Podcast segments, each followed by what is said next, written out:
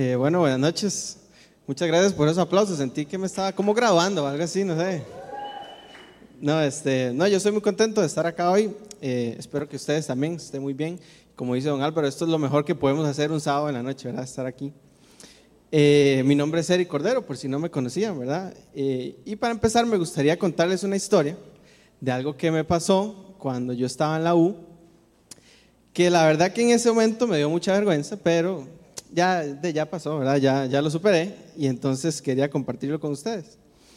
Resulta que yo tenía un amigo que iba conmigo al gimnasio cuando estábamos allá en la universidad. Eh, normalmente íbamos juntos, pero y a veces por cuestiones de horario él iba solo y luego yo otro día iba solo, así. Entonces un día él fue solo, ¿verdad? Y cuando nos volvimos a ver me dice, Mae, viera lo que me pasó en el gimnasio. Y yo, ¿qué le pasó? ¿verdad? Y entonces me dice, de llegué, ¿verdad? Y puse todo en el casillero, ahí habían como unos casilleros de esos que usted tiene que llevar su propio candado, ¿verdad? Para cerrar y andar su propia llave. Y cuando usted termina, pues usted se lleva su candado y su llave, ¿verdad? Para usarlo por el ratito que usted está ahí. Entonces dice que él metió todo, cerró, se fue a hacer la rutina, ¿verdad? Todo bien. Y cuando volvió, dice que, que no encontraba las llaves, no sabía qué había hecho las llaves. Y entonces el madre dice que, que buscó, buscó por todo lado y, y, no supo que hizo las llaves. Y no pudo abrir el casillero, ¿verdad? Y entonces yo en ese momento que él me contó, yo me burlé, ¿verdad? A más no poder de él, porque cómo había dejado la llave perdida o no sabe dónde la dejó. Eh, le dije de todo, ¿verdad? Y al final resulta que fue que ni siquiera la había llevado, la había dejado en la casa. Y entre toda la burla que le hice, yo en mi mente dije, qué madre más tonto, ¿verdad? Yo de fijo no haría eso, ¿verdad? Porque ya a mí no se me pierde nada, yo estoy siempre muy concentrado, a mí eso no me pasa, ¿verdad? Yo bien orgulloso, la verdad. Y dije, no, eso a mí no me va a pasar. Y bueno, pasó el tiempo, fui un día al gimnasio yo solo, ¿verdad? Llegué al locker, eché todo y saqué las cosas, ¿verdad? El teléfono, los audífonos, la hoja con la rutina, las llaves, no sé qué. Y me las iba a echar a la bolsa, pero andaba en una pantaloneta que no tenía bolsas. Solo tenía una como aquí atrás, muy incómoda. Entonces, la pantaloneta era muy cómoda para hacer ejercicios, pero no tenía bolsas. Entonces, era como amor y odio con esa pantaloneta. La cosa es que digo yo, no, no, qué pereza andar jalando todo de una máquina para la otra, ¿verdad? Mejor lo voy a dejar ahí en el casillero, ¿verdad? Y me llevo nada más la hojita.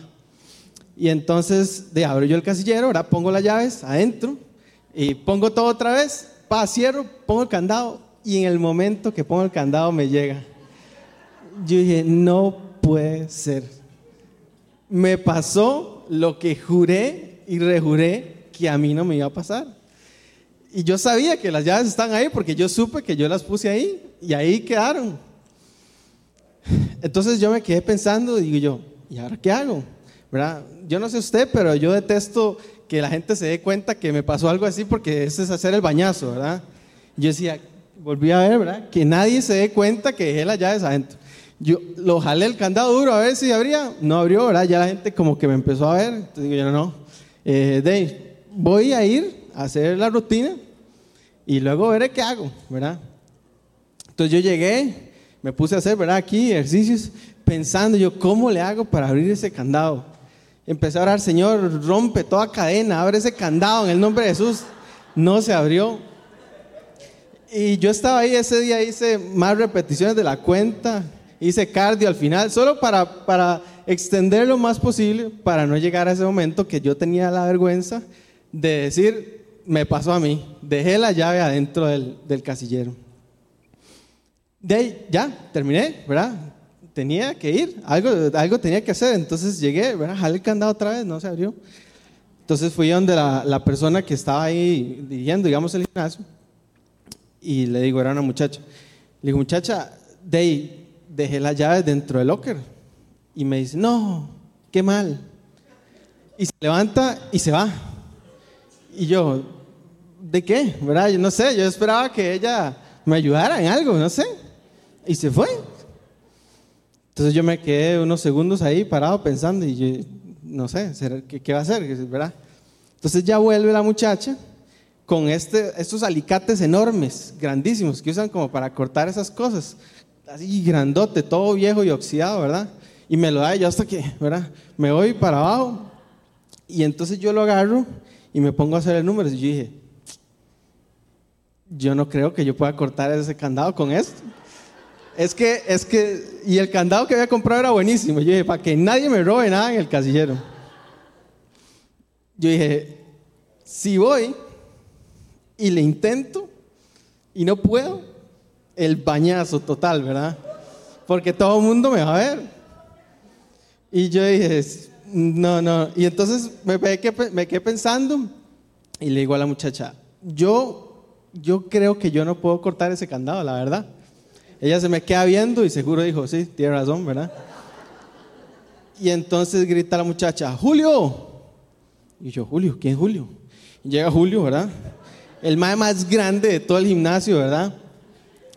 Y le dice, ayúdele a cortar el candado a este muchacho. ¿Verdad? Y me dice Julio, ¿qué, ¿cuál es? ¿Verdad? Y entonces yo, aquel. Entonces ya voy con Julio y él, pa, así de un solo, ¿verdad? Lo cortó.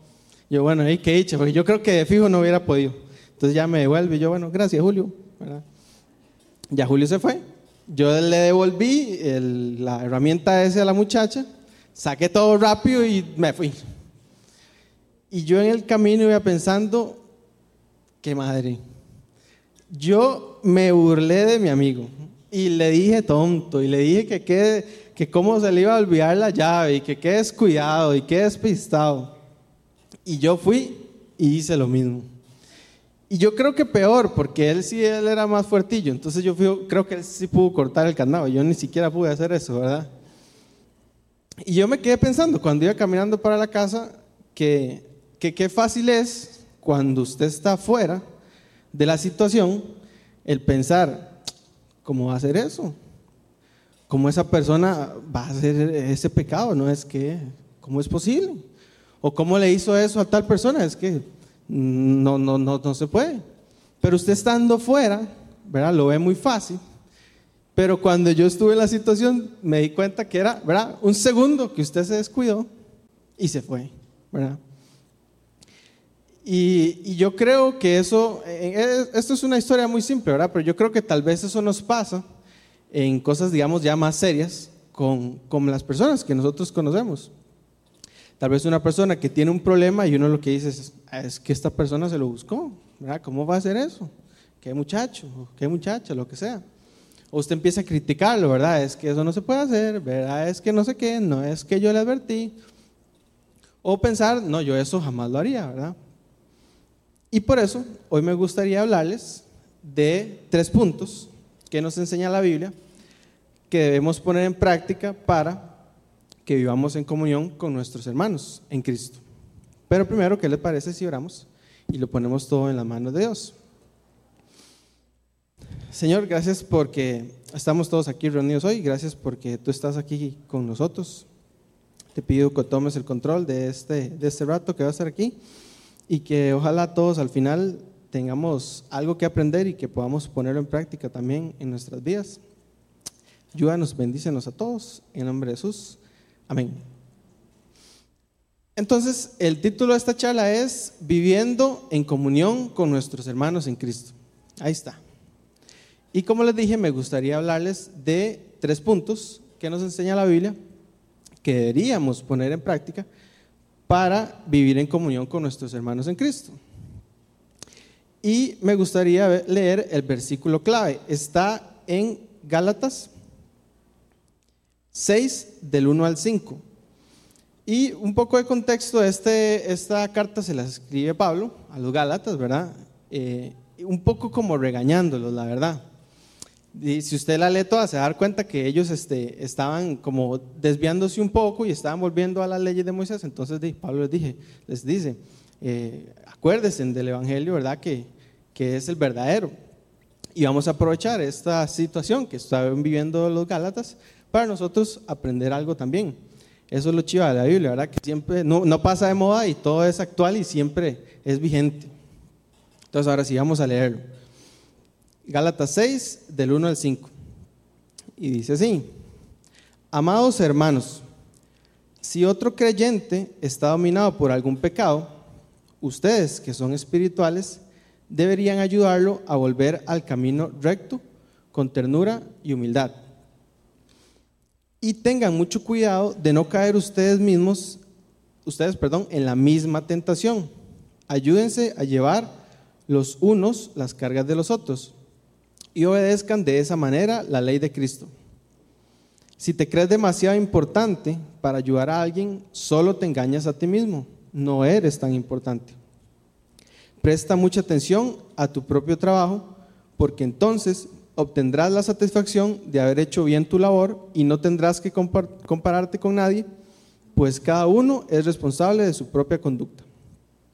Y el primer punto que me gustaría rescatar de este versículo es lo que dice de restaurar con actitud humilde. Y para poder hacer esto, restaurar a nuestros hermanos con una actitud humilde, debemos procurar cuidar a los demás. Y quiero volver al versículo clave, específicamente el, 1, que dice, amados hermanos, si otro creyente está dominado por algún pecado, ustedes que son espirituales deberían ayudarlo a volver al camino recto con ternura y humildad. Y aquí hay dos palabras específicamente que me gustaría resaltar, me, llama mucho la atención. La primera es donde dice ustedes que son espirituales, esa palabra espirituales. En el idioma original se, dice neumaticoi eh, y lo que significa es no carnal, etéreo, espiritual, sobrenatural, regenerado o religioso. Y yo quiero hacer énfasis en esta la primera definición que es no carnal. Cuando en la Biblia se habla de lo que es carnal, normalmente eh, se habla algo que es malo, se hace referencia al cuerpo, se hace referencia a cosas que a Dios no le gustan o que van en contra de Dios.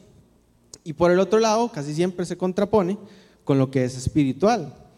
Y el espiritual es todo lo contrario, ¿verdad? Las cosas buenas, las cosas que Dios le gusta. Y esto, de hecho, viene en la Biblia, en muchos versículos, y les voy a leer algunos, para que vean que no me lo invento yo, ¿verdad? Que está en la Biblia. Les voy a leer unos versículos. El primero es Romanos 5, perdón, Romanos 8, del 5 al 8. Y este dice así, los que viven conforme a la carne, fijan la mente en los deseos de la carne. En cambio, los que viven conforme al Espíritu, fijan la mente en los deseos del Espíritu. La gente gobernada por la carne es muerte, mientras que la gente que proviene del Espíritu es vida y es paz. La mente gobernada por la carne es enemiga de Dios, pues no se somete a la ley de Dios ni es capaz de hacerlo los que viven según la carne no pueden agradar a Dios. Yo creo que ahí está diciéndolo muy claro, ¿verdad? Está diciendo que lo que es carnal es muerte y lo que es espiritual, por el otro lado, es vida. Y de hecho dice que la mente que está gobernada por la carne es enemiga de Dios. Y los que viven según la carne no pueden agradar a Dios. Otro versículo más. Gálatas 5, del 16 al 17. Este dice, así que les digo, vivan por el Espíritu y no sigan los deseos de la carne, porque ésta desea lo que es contrario al Espíritu y a su vez desea lo que es, el, sí, perdón, lo que es contrario a ella. Los dos se oponen entre sí, de modo que ustedes no pueden hacer lo que quieren. Aquí está diciendo, ¿verdad? La carne y el espíritu son totalmente contrarios. O es el uno o es el otro. No hay un medio, ¿verdad? Y si usted está en uno, pues no, puede estar en el otro, simplemente no se puede. Porque son totalmente contrarios. Y el último versículo es eh, Primera de Corintios 3, del 1 al 3. Ese dice, hermanos, yo pude hablarles, yo no pude hablarles como a personas espirituales, sino como a gente carnal, como a niños en Cristo. Les di beber leche, pues no eran capaces de asimilar el alimento sólido, ni lo son todavía, oiga, porque aún son gente carnal. Pues mientras haya entre ustedes celos, contiendas, divisiones, serán gente carnal y vivirán según los criterios humanos. Entonces, si agarramos estos tres versículos y hacemos un resumen, lo que está diciendo es que lo que es carnal es inmaduro, es pecador, está muerto, vive como vive el mundo y es enemigo de Dios. Y por el otro lado tenemos lo espiritual, que es más bien maduro en Cristo, tiene vida, no es igual al mundo y es amigo de Dios.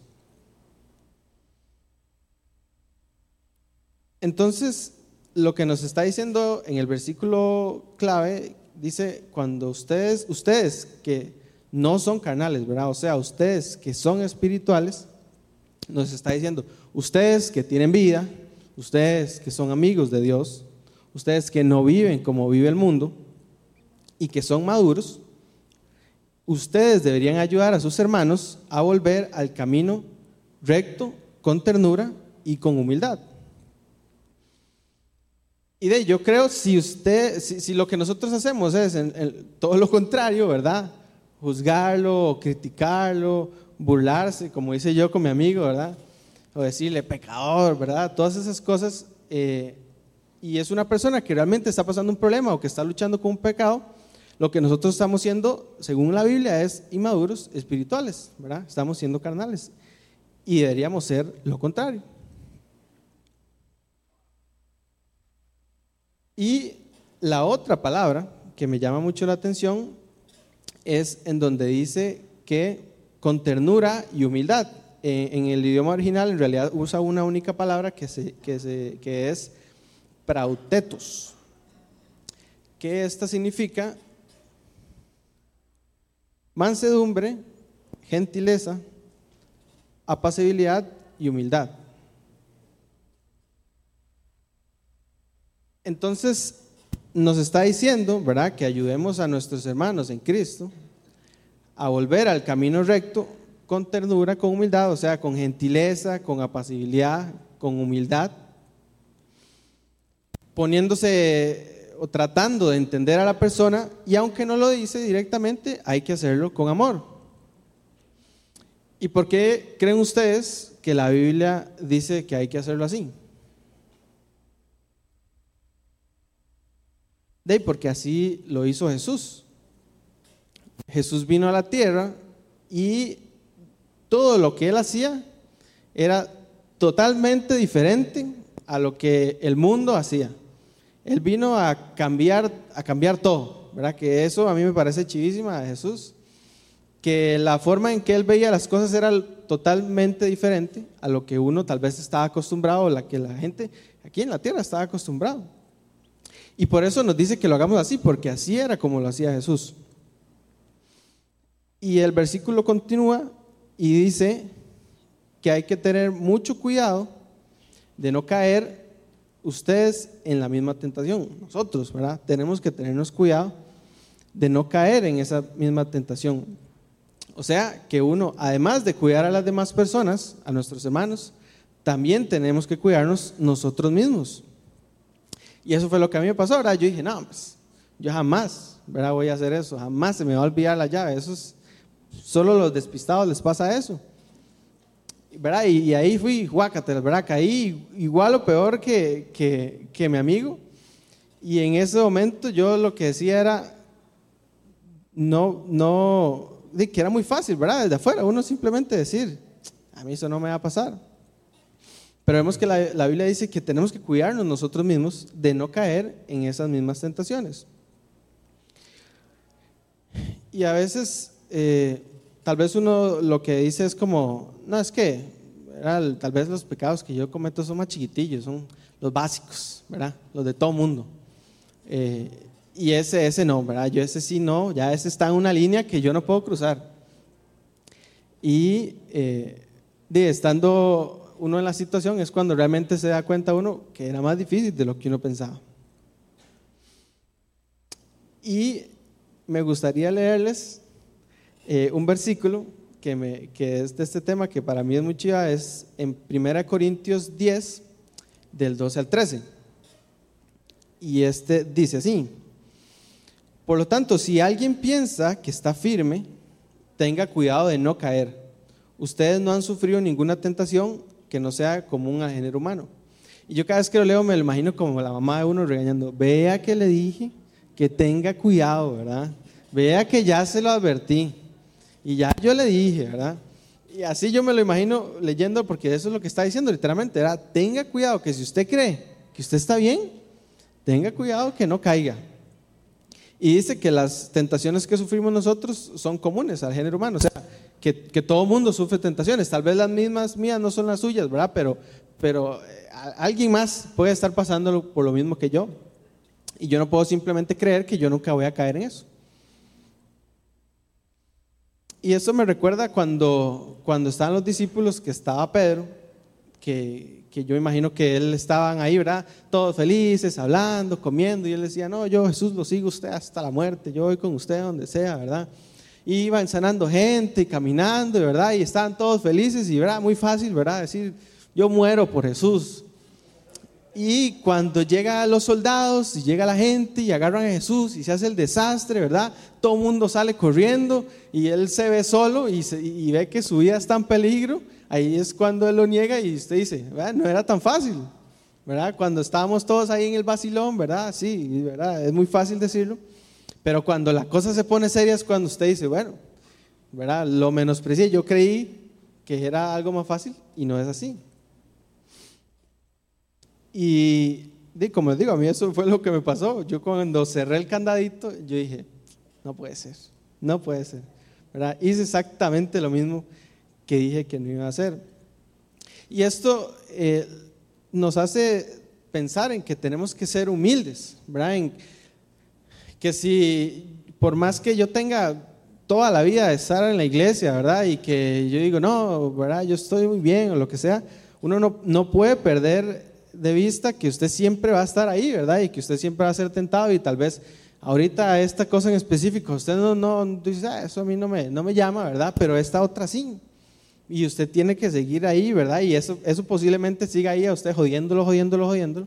Y usted tiene que ser humilde, hacer, aceptar que sí, que existe una posibilidad, pero que usted tiene que luchar por eso, ¿verdad? Y que Jesús nos puede ayudar para superar cualquier problema, cualquier pecado, tentación o lo que sea.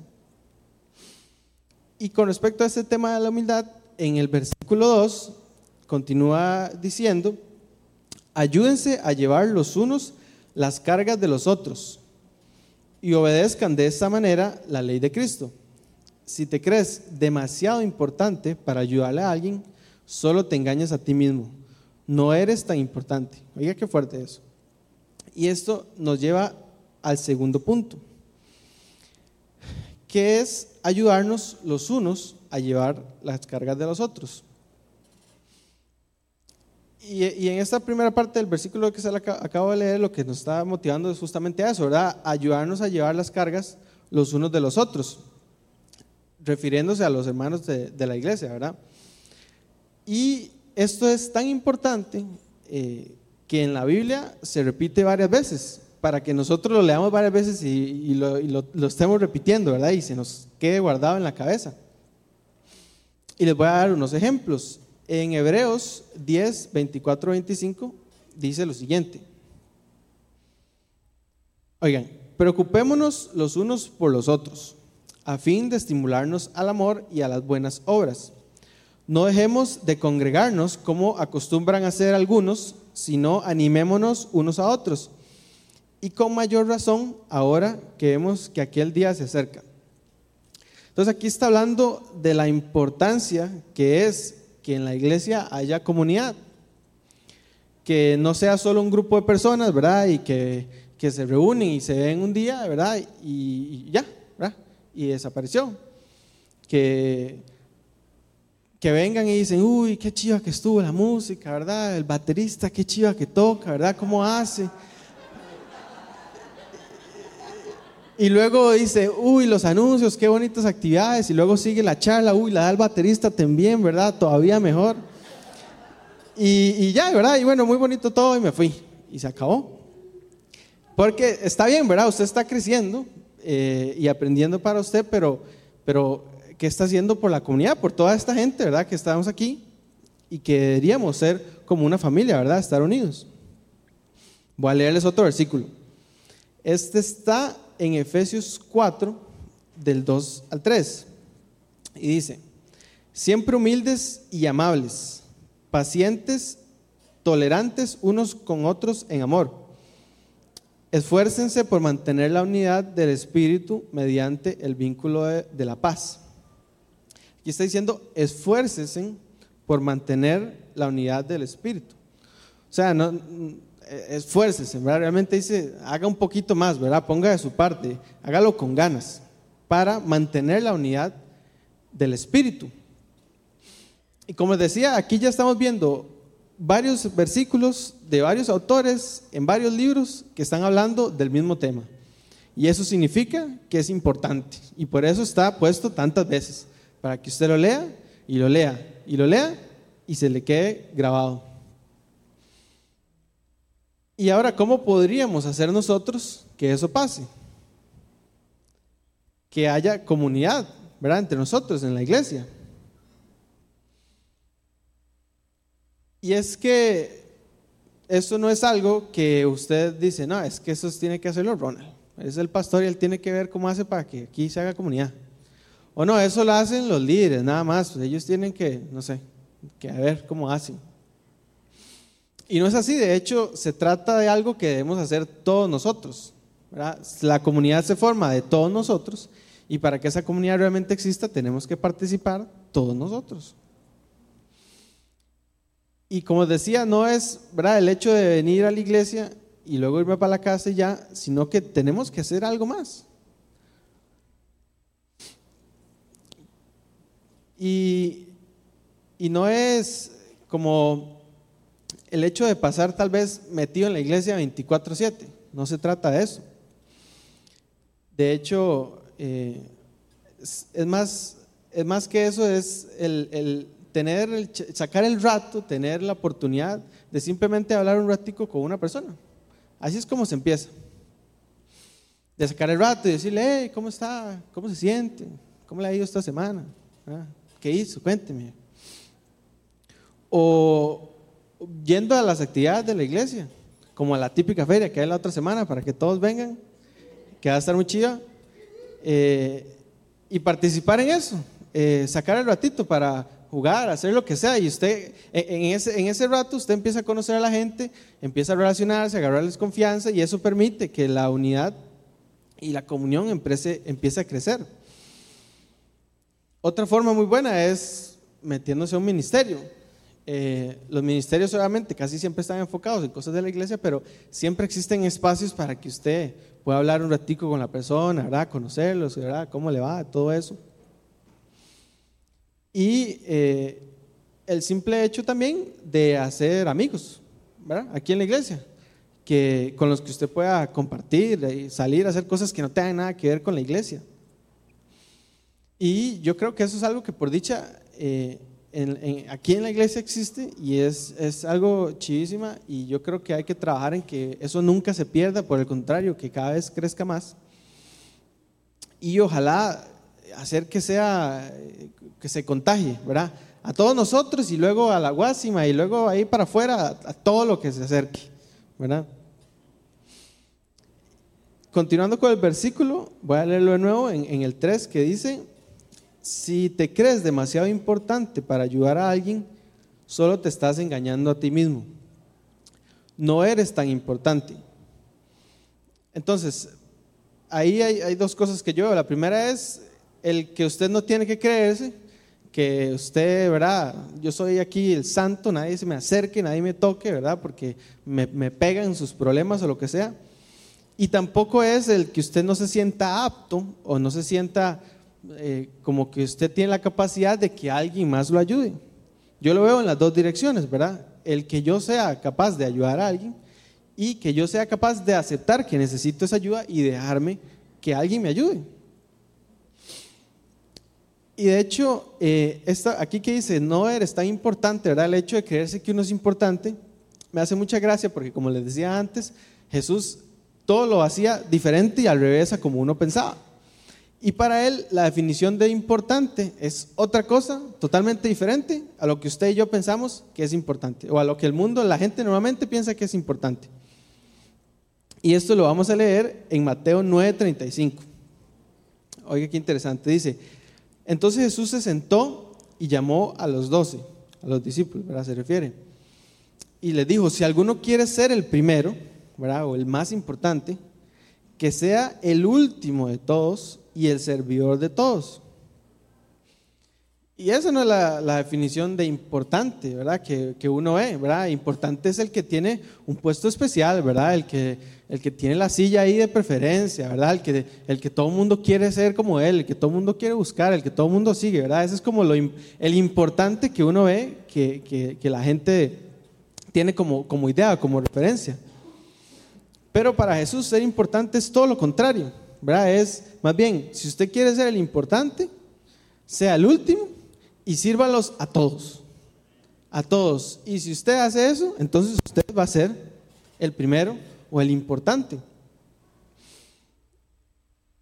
Y aquí lo que, lo, que Jesús está motivando también es a, que uno pues busque servir a las personas y es lo que estamos hablando, ¿verdad? Ayudar a las personas, a hacer comunidad con la gente que estamos aquí. Y veamos también en Romanos 12, eh, 16, que dice así, vivan en armonía los unos con los otros no sean arrogantes, sino háganse solidarios con los humildes. No se crean que son los únicos que saben. Entonces, aquí nos está diciendo que lo que tenemos que hacer es ir a ayudar a nosotros, dejarnos ayudar nosotros también. Y no creernos ni que somos muy importantes para, para hacerlo, ni que no deberíamos merecer que alguien nos ayude a nosotros. Y esto en realidad es una responsabilidad, ¿verdad? Que, nos está dando y que no es solo el, hecho, ¿verdad? De ayudar a, las personas, sino el ser yo responsable de mi conducta y lo que yo estoy haciendo. ¿Verdad? Que este nos lleva al tercer punto, ser yo responsable de mi conducta. Y quiero volver al versículo clave, específicamente el número 4 que dice, presta mucha atención a tu propio trabajo, porque entonces obtendrás la satisfacción de haber hecho bien tu labor y no tendrás que compararte con nadie, pues cada uno es responsable de su propia conducta. Aquí yo creo que es algo muy humano eso de andarse comparando con la gente. Bueno, no sé a ustedes les pasa, pero a mí me pasa mucho. El que uno se anda comparando, ¿verdad? El qué es lo que hace el otro y por qué yo no puedo, ¿verdad? O que lo que hace el otro yo voy a ir a hacerlo también. O yo lo hago y él, pero él lo hace mejor que yo, ¿verdad? Y no se trata de eso. Ahí él dice, preocúpese usted por hacer lo suyo, lo que a usted le toca, y solo así usted va a poder estar satisfecho de que está haciendo las cosas bien para mí eso es, es sumamente importante. ¿Y qué, qué, podría, hacer, qué podría hacer yo eh, para ayudar a las personas de la iglesia? Porque lo primero que uno piensa es en plata, ¿verdad? Porque siempre se ocupa plata, ¿verdad? Para la gente que no tiene lo que sea, para hacer actividades, siempre se ocupa plata. Y eh, está bien, ¿verdad? Si se ocupa plata y usted tiene plata, puede dar plata. Pero no se trata solo de eso. Eh, como les decía antes, el simplemente sacar un ratico y orar por una persona. Usted la ve y dice, mira, yo siento orar por usted, puedo orar. Casi siempre le van a decir que sí. Y si le dicen que no, bueno, se lo perdió, ¿verdad? Y usted puede orar por alguien más, no importa. Eh, pero sacar ese ratito simplemente y. O a veces las personas simplemente necesitan un abrazo. Y, usted simplemente puede ser ese medio para que la persona reciba ese abrazo que está necesitando. O darle un rato de su tiempo a una persona para que se pueda desahogar, para que pueda hablar, contarle que tiene un problema, una situación o lo que sea, y que usted pueda escucharlo. La persona puede que simplemente necesite a alguien que lo escuche.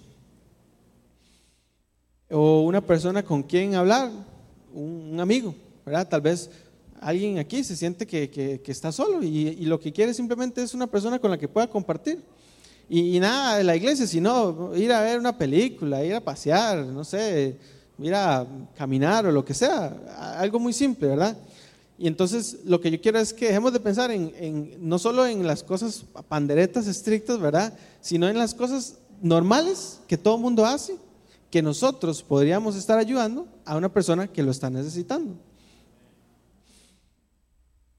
Y puede ser una persona que está pasando tal vez una bronca complicada, ¿verdad? Y usted dice, no, no tengo la capacidad de ayudarle, pero entonces para eso estamos todos en la iglesia y la idea es que entre todos podamos ayudar. Y si usted eh, no sabe qué hacer, puede buscar a una persona, ¿verdad? Y esa persona puede ayudarle a tal vez a encontrar a la persona ideal o hacer lo que sea que haga falta. Hay algo muy chido que, que, que de hecho Fito lo, lo empezó a, a, motivar ahí. Cuando nosotros terminamos de ensayar, siempre nos sentamos allá en una mesita eh, y todo el mundo se llega a sentar y empezamos a comer y hablar, ¿verdad? Y ahí estamos, bueno, los que vinimos a tocar ese día, están los que están en las audiovisuales, los que están en celebración o la gente que simplemente llegó temprano, ¿verdad? Y todo el mundo se sienta ahí y empiezan a hablar. Y entonces este, siempre le preguntamos como, cuéntenos, ¿qué le pasó a usted en su semana? ¿verdad? Entonces vamos uno por uno. A veces somos poquitos, a veces somos un montón, a veces no caben en la mesa, ¿verdad? Y eso es chidísima.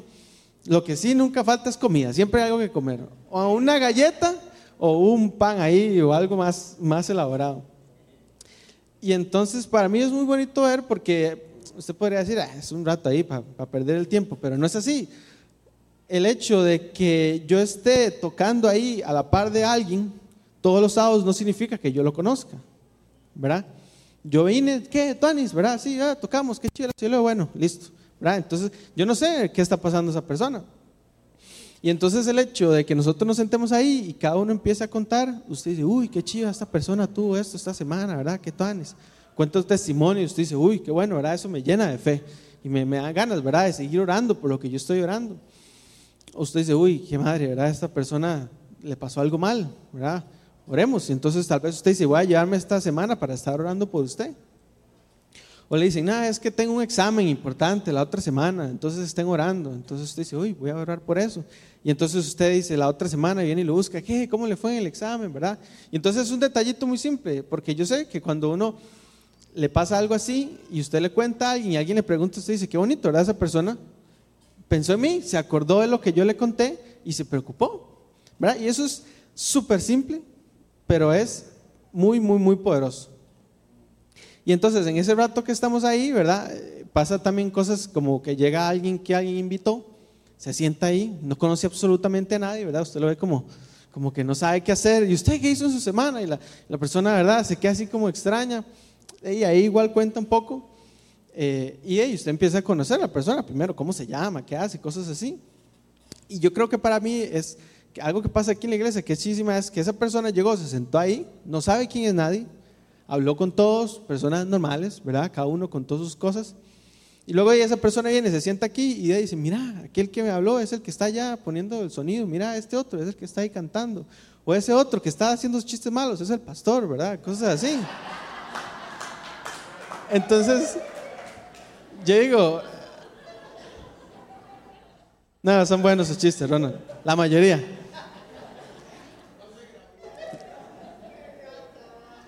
Eh, no, yo digo, qué vacilón que una persona que llegue por primera vez se siente, ¿verdad? Y que cuando se dé cuenta, mira, yo estaba con el pastor ahí a la par. Porque a veces pasa que ustedes dicen, uy, es que el pastor, ¿verdad? Y ese no se puede juntar con todo mundo, ¿verdad? Y, por dicha, aquí no es así. Y yo pienso que, que una persona pueda tener esa experiencia, a mí me parece chidísima. Y ese espacio, media hora, 45 minutos que se da para conversar y que es una forma de que todo el mundo se empiece a conocer, ¿verdad? ¿Qué está pasando? Hablar y todo eso, y forma amistad y forma unidad y comunión en la iglesia. Y para mí eso es chidísimo. Entonces, lo que hay que buscar es el hacer, el, que puedo hacer yo en lugar de comparar con lo que el otro hace para yo ir a hacer lo mismo, ¿verdad? Entonces, si yo tengo una capacidad de hacer lo que sea, ¿verdad? O soy muy bombete y me gusta ahí andar, ¿verdad? Haciendo cosas, participando en actividades, lo que sea, haga eso, ¿verdad? Si usted es muy bueno haciendo trabajos y aquí en la iglesia a veces hay que hacer cosas, entonces ocupan gente, haga eso. ¿verdad? Si usted le gusta hablar por teléfono, no sé, y uy, se me ocurrió llamar, llámelo y háblele con él un rato. No busquemos hacer lo que hacen los demás, sino qué puedo hacer yo y, aprender cosas nuevas y, y, involucrarse más. Eso obviamente que es importantísimo. Lo que yo creo es que hay que hacerlo, bueno, estoy seguro que lo que hay que hacer es hacerlo con el corazón. Y Dios va a ver ese corazón y Él va a, va a hacer algo agradable a Él. Y si eso es realmente, ¿verdad? Del corazón, eso se va a empezar a esparcir entre la gente, ¿verdad? Y poquito a poquito, ¿verdad? Porque no se trata de que usted ayude a todo el mundo, ¿verdad? Eso está muy difícil. Pero usted ayuda a uno, el otro ayuda al otro, y el otro al otro, el otro al otro, ¿verdad? Y se hace un círculo y al final vuelve a mí y nos ayudamos entre todos. Eh, y bueno, para terminar, me gustaría leerles un versículo que para mí es muy, muy poderoso, que está también ahí en Gálatas 6.9, que dice, es Gálatas 6 del 9 al 10, perdón. Dice, no nos cansemos de hacer el bien, porque a su debido tiempo cosecharemos, si no nos damos por vencido. Oiga, ¿qué dice? Si va a, cosechar si no se da por vencido. Por lo tanto, siempre que tenga la oportunidad, haga el bien a todos. ¿Cuándo? Siempre que tenga la oportunidad. Y en especial a los de la familia de fe, que se refiere pues, ¿verdad? A la iglesia. Y aquí que dice que uno va a cosechar algo a su debido tiempo, no se trata de pensar en el beneficio propio, ¿verdad? Que, uy, voy a hacerlo porque, porque voy a ganarme algo. Sino es, como les decía, hacerlo de corazón y, y Dios en su infinita misericordia, a pesar de que yo estoy tal vez preocupándome por los demás, él igual me va a bendecir a mí, ¿verdad? Y el hecho de que yo ayude a alguien hoy, mañana esa persona me puede ayudar a mí y va a ser una bendición para mí. Y como les decía, se forma como un ciclo, ¿verdad? Y aquí entonces lo que tenemos que pensar nosotros es, ¿qué estamos haciendo nosotros con todo esto, verdad? Y yo quiero pedirles que por favor se pueden poner de pie eh, y que pensemos en eso, ¿verdad? Cada uno tiene sus capacidades, cada uno tiene sus cosas, sus características. Unos conocen a algunas personas, otros conocen a otras. ¿Y qué estamos haciendo nosotros con eso? ¿verdad? ¿Qué podemos hacer? Piénselo ahí por un momento. Y si usted siente que tal vez no está haciendo nada al respecto, entonces puede empezar de una vez. ¿verdad? Si usted no está muy seguro de, de qué puede hacer, lo que tiene que hacer es preguntarle a Dios, ¿verdad? ¿Qué puedo hacer yo? ¿En qué puedo ayudar? ¿En qué puedo servir? Y yo estoy seguro de que Él le va a ayudar y le va a revelar eh, en qué es esa área o en qué es lo que usted podría eventualmente ayudar. Y si tal vez usted se siente, no sé, culpable porque dice, podría haber hecho más y no lo estoy haciendo, entonces yo le pido que puede pasar al frente. Esa, esa culpabilidad o esa sensación es algo que definitivamente no es de Dios y puede pasar al frente y pedir que se la quite, ¿verdad? Y que la reemplace por las ganas de ayudar o las ganas de servir. Y si tal vez usted tiene, no sé, guardado ahí algún resentimiento, tiene algún conflicto con algo que usted pasó en algún momento y usted no dice, es que no me dan ganas de ayudar no, no, me motiva. Entonces yo le, le voy a pedir también que, que pase al frente y que le entregue eso a Dios y que se despoje ya de eso, que, que le pida que le quite ese, tal vez ese resentimiento, esa, eso que usted tiene ahí guardado que lo está como reteniendo, que no lo está dejando avanzar o no lo está dejando ser parte o de participar o de ayudar a la comunidad. Tal vez usted siente que tiene, no sé, algún resentimiento con otra persona, otra persona que está aquí en la iglesia o que en algún momento estuvo, lo que sea. También voy a pedirle que si, que si es así, que pase al frente y que le entregue eso al Señor y que pueda liberarse. Y si la persona está aquí, va y lo busque, le puede hablar también. Porque es que justamente es eso, ¿verdad? Si usted realmente está con algún problema con alguien, usted debería ser capaz de hablar y decirle, vea, esto no me gustó, pasó esto, ¿verdad? Resolvámoslo. Y la idea es que todos aquí tengamos la humildad primero de decir, yo me equivoqué, o de aceptar, ¿verdad? El que, el que la persona me diga, sí, ¿verdad? Y decir, tiene razón, ¿verdad? Y de hacer algo al respecto, de cambiarlo. Y de olvidarlo, dejarlo atrás, porque todas esas cosas que uno se queda guardadas, y usted esa persona dice, es que esa persona, ¿verdad? No, no puedo yo con eso.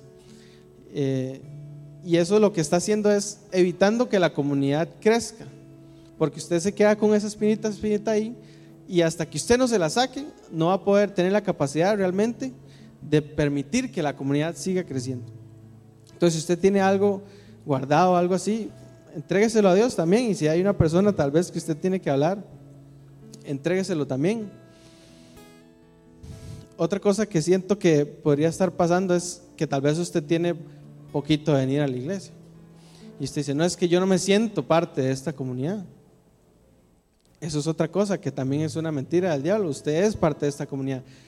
Todos somos parte de esta comunidad, desde el que estuvo el primer día que la abrieron hasta el que está viniendo hoy por primera vez. Lo único que usted tiene que hacer es querer, ¿verdad? Si usted tiene esa, esa, esa, sensación o esa, o esa idea de que usted no pertenece, también entrégasela a Dios. Y pase al frente y pida que oren por usted y, y, y permítale al Espíritu quitarle eso y que usted pueda involucrarse en la, comunidad y que si usted tal, vez se siente que está solo y que, y que la gente que está aquí no lo entiende, lo que sea, eso, eso no es así. Entréguese al Señor y permita que usted pueda encontrar amigos aquí, personas que puedan hablar con usted, orar por usted, sacar el ratito para hacer cosas con usted. Y si usted se cree que no es como que usted no, no tiene, no puede recibir eso si usted no se cree apto. También entrégueselo al Señor, pase adelante, dígale, yo me siento así y, y yo, eso es algo que definitivamente no es de Dios, porque todos somos aptos primero de ayudar y también de recibir ayuda de todos aquí en la comunidad.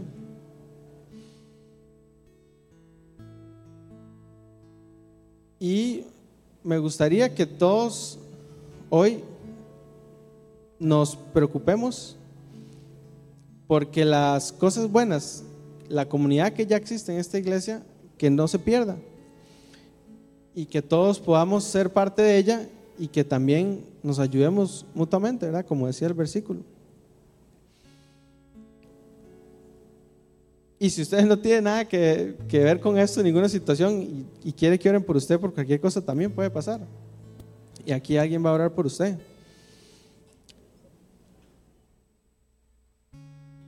Y yo quiero pedirle al Espíritu Santo que, que venga aquí a donde estamos nosotros, que Él ya está aquí, que nos empiece a hablar, que quite de nuestra mente lo que no, no está bien, lo que Dios no ha puesto ahí, que lo saque. Que cualquier pensamiento que tengamos equivocado de que no pertenecemos aquí, que Dios lo quite. Cualquier resentimiento que tengamos contra alguien o contra una situación que haya pasado, que sea perdonado y que Dios me lo quite. Que nos ayude como iglesia a seguir creciendo en comunidad, que nos ayude a seguir impactando a más personas de las que están aquí y afuera, en la Guásima, en los alrededores que nunca perdamos esa, esa comunión, esa comunidad que, que hemos construido por dicha y gracias a Dios y que cada vez vaya aumentando. Y yo te doy gracias, Señor, por todas las personas que están aquí hoy, por la por esta iglesia, por por lo que representa cada uno de los que está aquí. Yo te pongo a cada uno de ellos en tus manos te pido que, que los bendigas. Quiero que avives nuestros corazones, que nos des ganas de ayudar, que no dejemos pasar ninguna oportunidad para compartir de tu palabra, compartir de ti, que cuando veamos a alguna persona, un hermano que está pasando, que usted lo ve cabizbajo, que Señor, que podamos tener la capacidad de identificarlo y poder ayudarlo. Danos en el corazón esas ganas de, de ayudar a las personas.